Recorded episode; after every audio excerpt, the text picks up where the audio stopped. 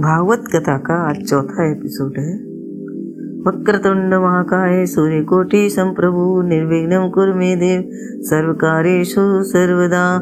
बोल गणपति भगवान की जय। प्रथमे गुरु वंदना करा, फिर मनाऊं गणेश।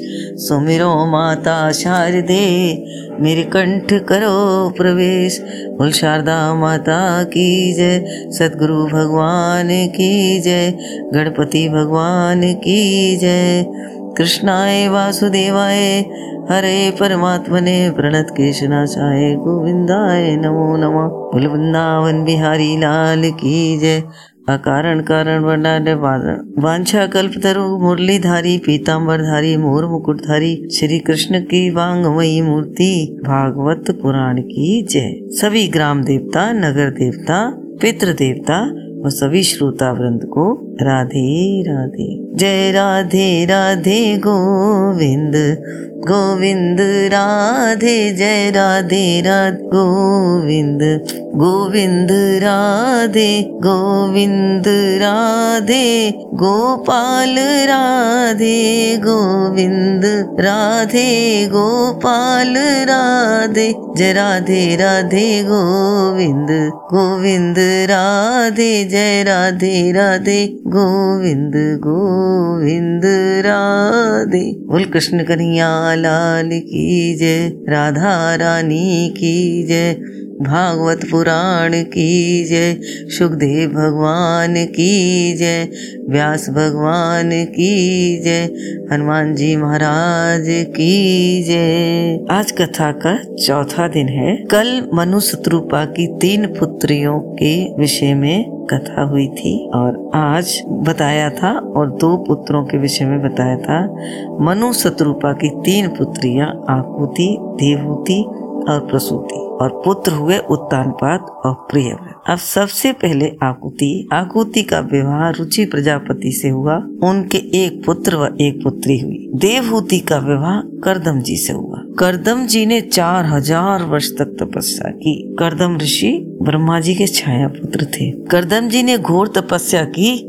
तो भगवान प्रकट हुए और बोले, मांगो, क्या मांगते हो? करधम ऋषि बोले, मैं आपको माँगता हूँ। बोले, ठीक है, तुम्हारे पुत्र रूप में आऊँगा। करधम ने कहा, प्रभु, मेरी तो शादी नहीं हुई है। भगवान बोले, शादी भी हो जाएगी। कब हो जाएगी प्रभु? तो बोले, परसों हो जाएगी। भगवान इतना कहकर अंतर ध्यान हो गए। भगवान की प्रेरणा से मनु शत्रुपा अपनी पुत्री को लेकर करदम ऋषि के आश्रम पर पहुँचे। करदम ऋषि ने उनका सत्कार किया। मनु बोले, मैं अपनी पुत्री का विवाह आपके साथ करना चाहता हूँ। करदम जी ने कहा, पधारो तो सही, बैठो तो सही, विराजो तो सही। उन्होंने तीन आसन बिछाए। एक पर मनु बैठ गए एक पर शत्रुपा बैठ गई तीसरा आसन बिछाया था और करदम ऋषि देख रहे थे कि क्या करती है वो देवहूति। देवहूति ने क्या किया कि अगर आसन पर नहीं बैठूँगी तो करदम का अपमान हो जाएगा और बैठूँगी तो अपमान हो जाएगा।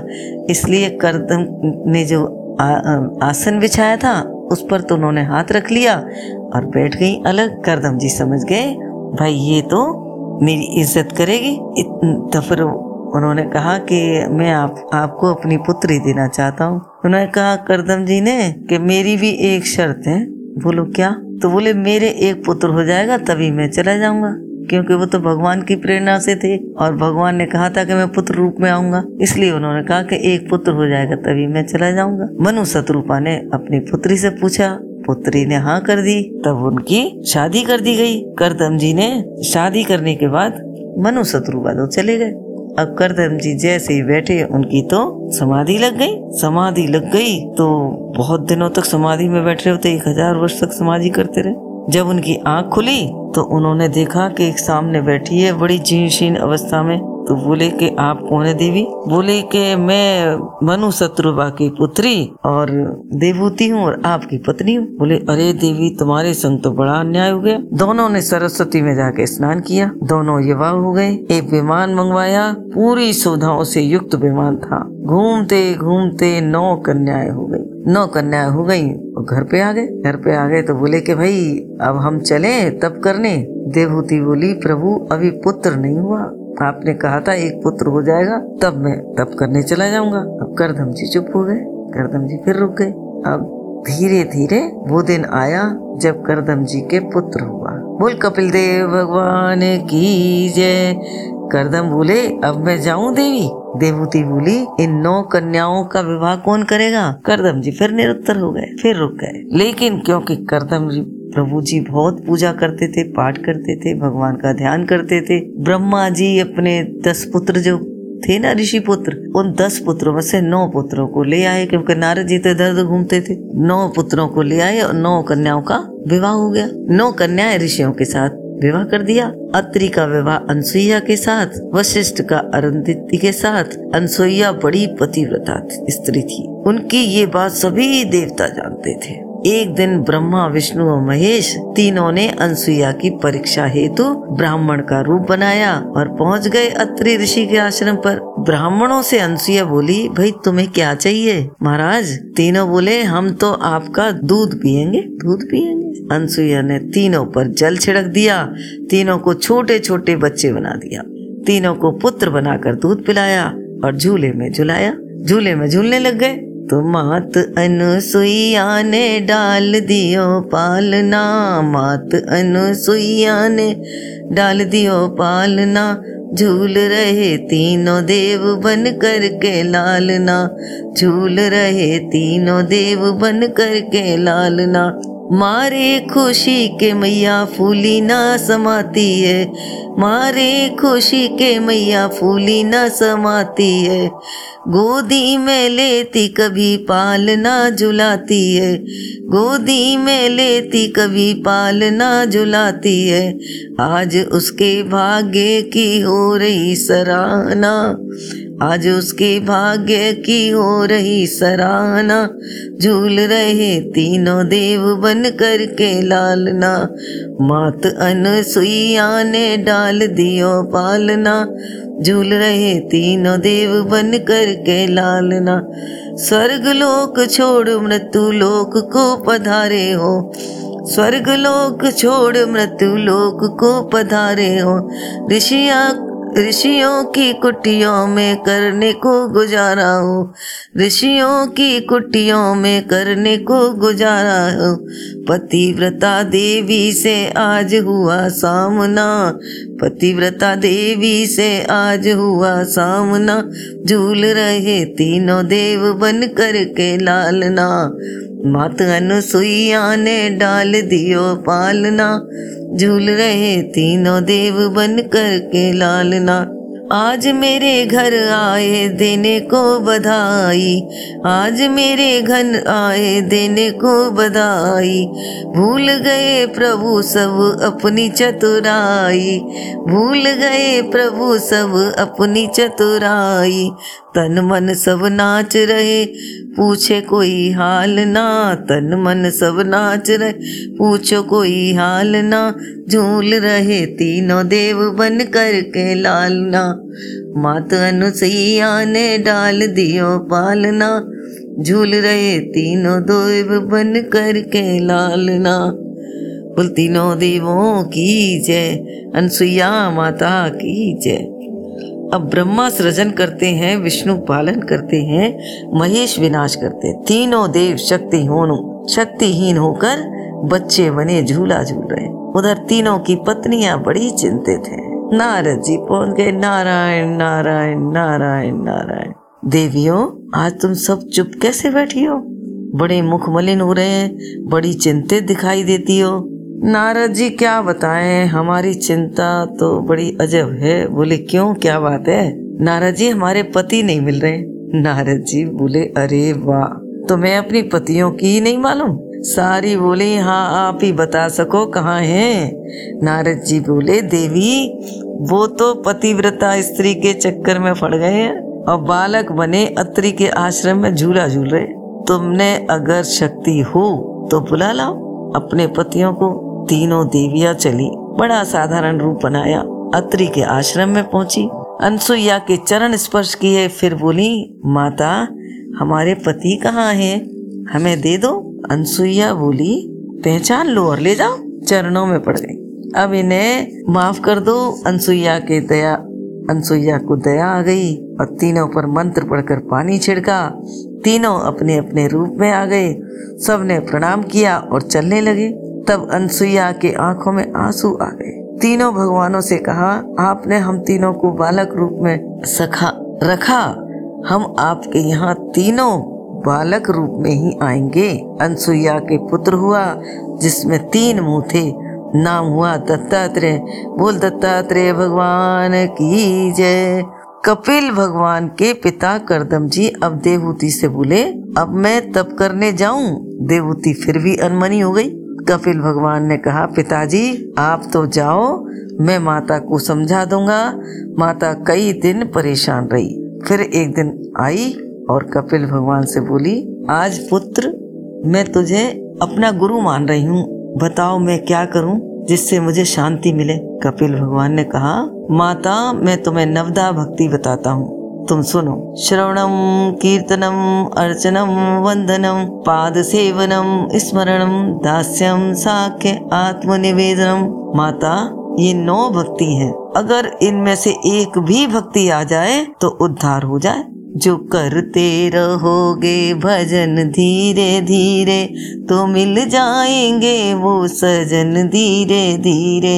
जो करते रहोगे भजन धीरे धीरे तो मिल जाएँगे वो सजन धीरे धीरे। कोई काम दुनिया में मुश्किल नहीं है। कोई काम दुनिया में मुश्किल नहीं है। जो करते रहोगे, जतन धीरे धीरे। जो करते रहोगे, भजन धीरे धीरे। तो मिल जाएँगे वो सजन धीरे धीरे। कपिल भगवान ने अपनी माता को उपदेश दिया। माता भी धीरे धीरे प्रयास करने लग गई और धीरे धीरे विरक्त होने लगी। फिर कपिल भगवान भी उधर से चल दिए। बोल, कपिल भगवान की जय। अब आता है कि मनु शत्रुपा की तीसरी पुत्री कौन थी? तीसरी पुत्री थी प्रसूति, जिसका विवाह दक्ष प्रजापति से हुआ। प्रजापति के सोलह कन्याएँ हुई, जिनमें एक सती थी। सती का विवाह भोलेनाथ के साथ हुआ। दक्ष बड़ा घमंडी था। ए, एक प्रजापतियों की सभा में गया। सबने उसका आदर किया। ब्रह्मा जी व शिव दोनों नहीं उठे। ब्रह्मा जी से तो किसी को कोई परेशानी नहीं होती क्योंकि ब्रह्मा जी सबके पिता हैं। लेकिन दक्ष को शिव जी नहीं उठे उस बात से बड़ी आपत्ति थी। उसी समय प्रजापतियों की सभा में बुरा भला कहने लगा। और ये कहने लगा ये तो घमंडी है ये तो भंगड़ी है ये तो कुछ नहीं जानता, शमशान में रहता है। और आज से इसको शिव जी को कोई भी यज्ञ का भाग नहीं देगा। इससे भी तृप्त नहीं हुआ। बहुत ही बोलता रहा नंदी ने, जब ये कह दिया कि बकरे की तरह मैं मैं कर रहा है, एक दिन तेरी मैं ज़रूर निकलेगी, उससे भी कोई परवाह नहीं हुआ। शिव जी ने कोई उत्तर नहीं अपने कैलाश पर्वत पर आ गए। एक दिन उसने बदला लेने के लिए हरिद्वार में कनखल के पास बहुत बड़ा यज्ञ किया। सभी देवी देवता बुलाए, सभी यक्ष वक्त सारे बुलाए, गंधर्व सब लोग बुलाए, लेकिन शिव जी को नहीं बुलाया। अब सारे लोग वहीं आश्रम पर से जा रहे थे सब लोग। पार्वती ने पूछी, भैया, आज तुम कहाँ जा रहे हो सब? पूरे अरे तुम्हें नहीं मानू। तुम्हारे पिताजी क्या है गोरा बहुत बड़ा कनखल में। तुम्हें नहीं बुलाया क्या? बोले, बुलाया होगा, मैं जाके पूछती हूँ महादेव जी से। महादेव जी से जाके पूछा। महादेव जी पहले बहुत तो ऐसे ही टालते रहे। फिर बाद में बताया, देवी, तुम्हारे पिता ने हमें बुलाया नहीं है। क्यों नहीं बुलाया? बोले, भूल गए होंगे। बोले, नहीं, भूले नहीं है। उन्होंने आप जान के नहीं बुलाया। क्यों? क्या बात हो गई?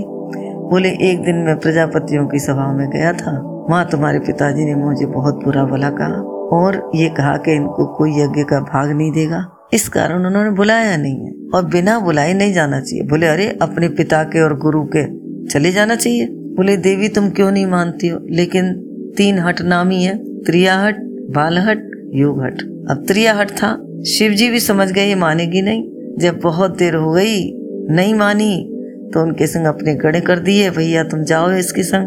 गए सब लोग। अब वहाँ जाके मिले। माता तो बड़े प्रेम से मिली। माँ तो सबकी माँ है, वो सोलह लड़कियों की माँ थी। बड़े प्रेम से मिली।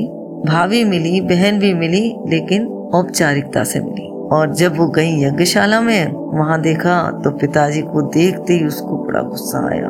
और देखा जब यज्ञशाला में कि यज्ञ की जगह में शिव जी का कोई भाग नहीं है, तब तो एकदम गुस्सा हो गई तिल में ला गई। बोली, तुमने मेरे पति का अपमान किया है? बोले, वो पति क्या तो भंगड़ी है तंगड़ी है। बोले, पिताजी, तुम अगर मेरे पति का अपमान कर रहे हो तो समझ लो मेरा भी अपमान हो रहा है। और मेरे पति का अपमान हो रहा है तो मेरा अपमान है। और ऐसे पिता से क्या करूँ, जब मेरी वो खुद ही बेइज्जती कर रहा है? तो मैं इस शरीर को नहीं रखना चाहती। उन्होंने लेके बैठ गई योग अग्नि से अपने को भस्म कर लिया। और योग अग्नि से कर लिया तो इतने में तो वो जो गण थे, उन्होंने पूरे में कोहरा मचा दिया और कोहरा मचाते मतलब सबको परेशान कर दिया। और एक गण गया शिव जी के पास शिव जी के पास जाके बोला, भोले जी, भोलेनाथ, ऐसा ऐसा हो गया है, बहुत गजब हो गया, आपकी सती है। वो तो योगाग्नि से खत्म हो ली। शिव जी को बहुत क्रोध आया, बहुत ज़ोर से चिल्लाने लगे और गुस्से में उन्होंने एक बाल खींचा पृथ्वी पर दे मारा। उससे वीरभद्र प्रकट हुआ। वीरभद्र बड़ा विशाल का है बहुत ही विशाल का है, और उससे बोले के जाओ, उसको, उसका सारा यज्ञ ध्वंस कर दो। वीरभद्र के संग सारे उनके गण गए हो हो करते चले गए। सब लोग सोच रहे, आज अभी गाय का भी आने का टाइम नहीं हुआ। इतनी धुआँ कैसे उड़ रही है? धूल उड़ रही है।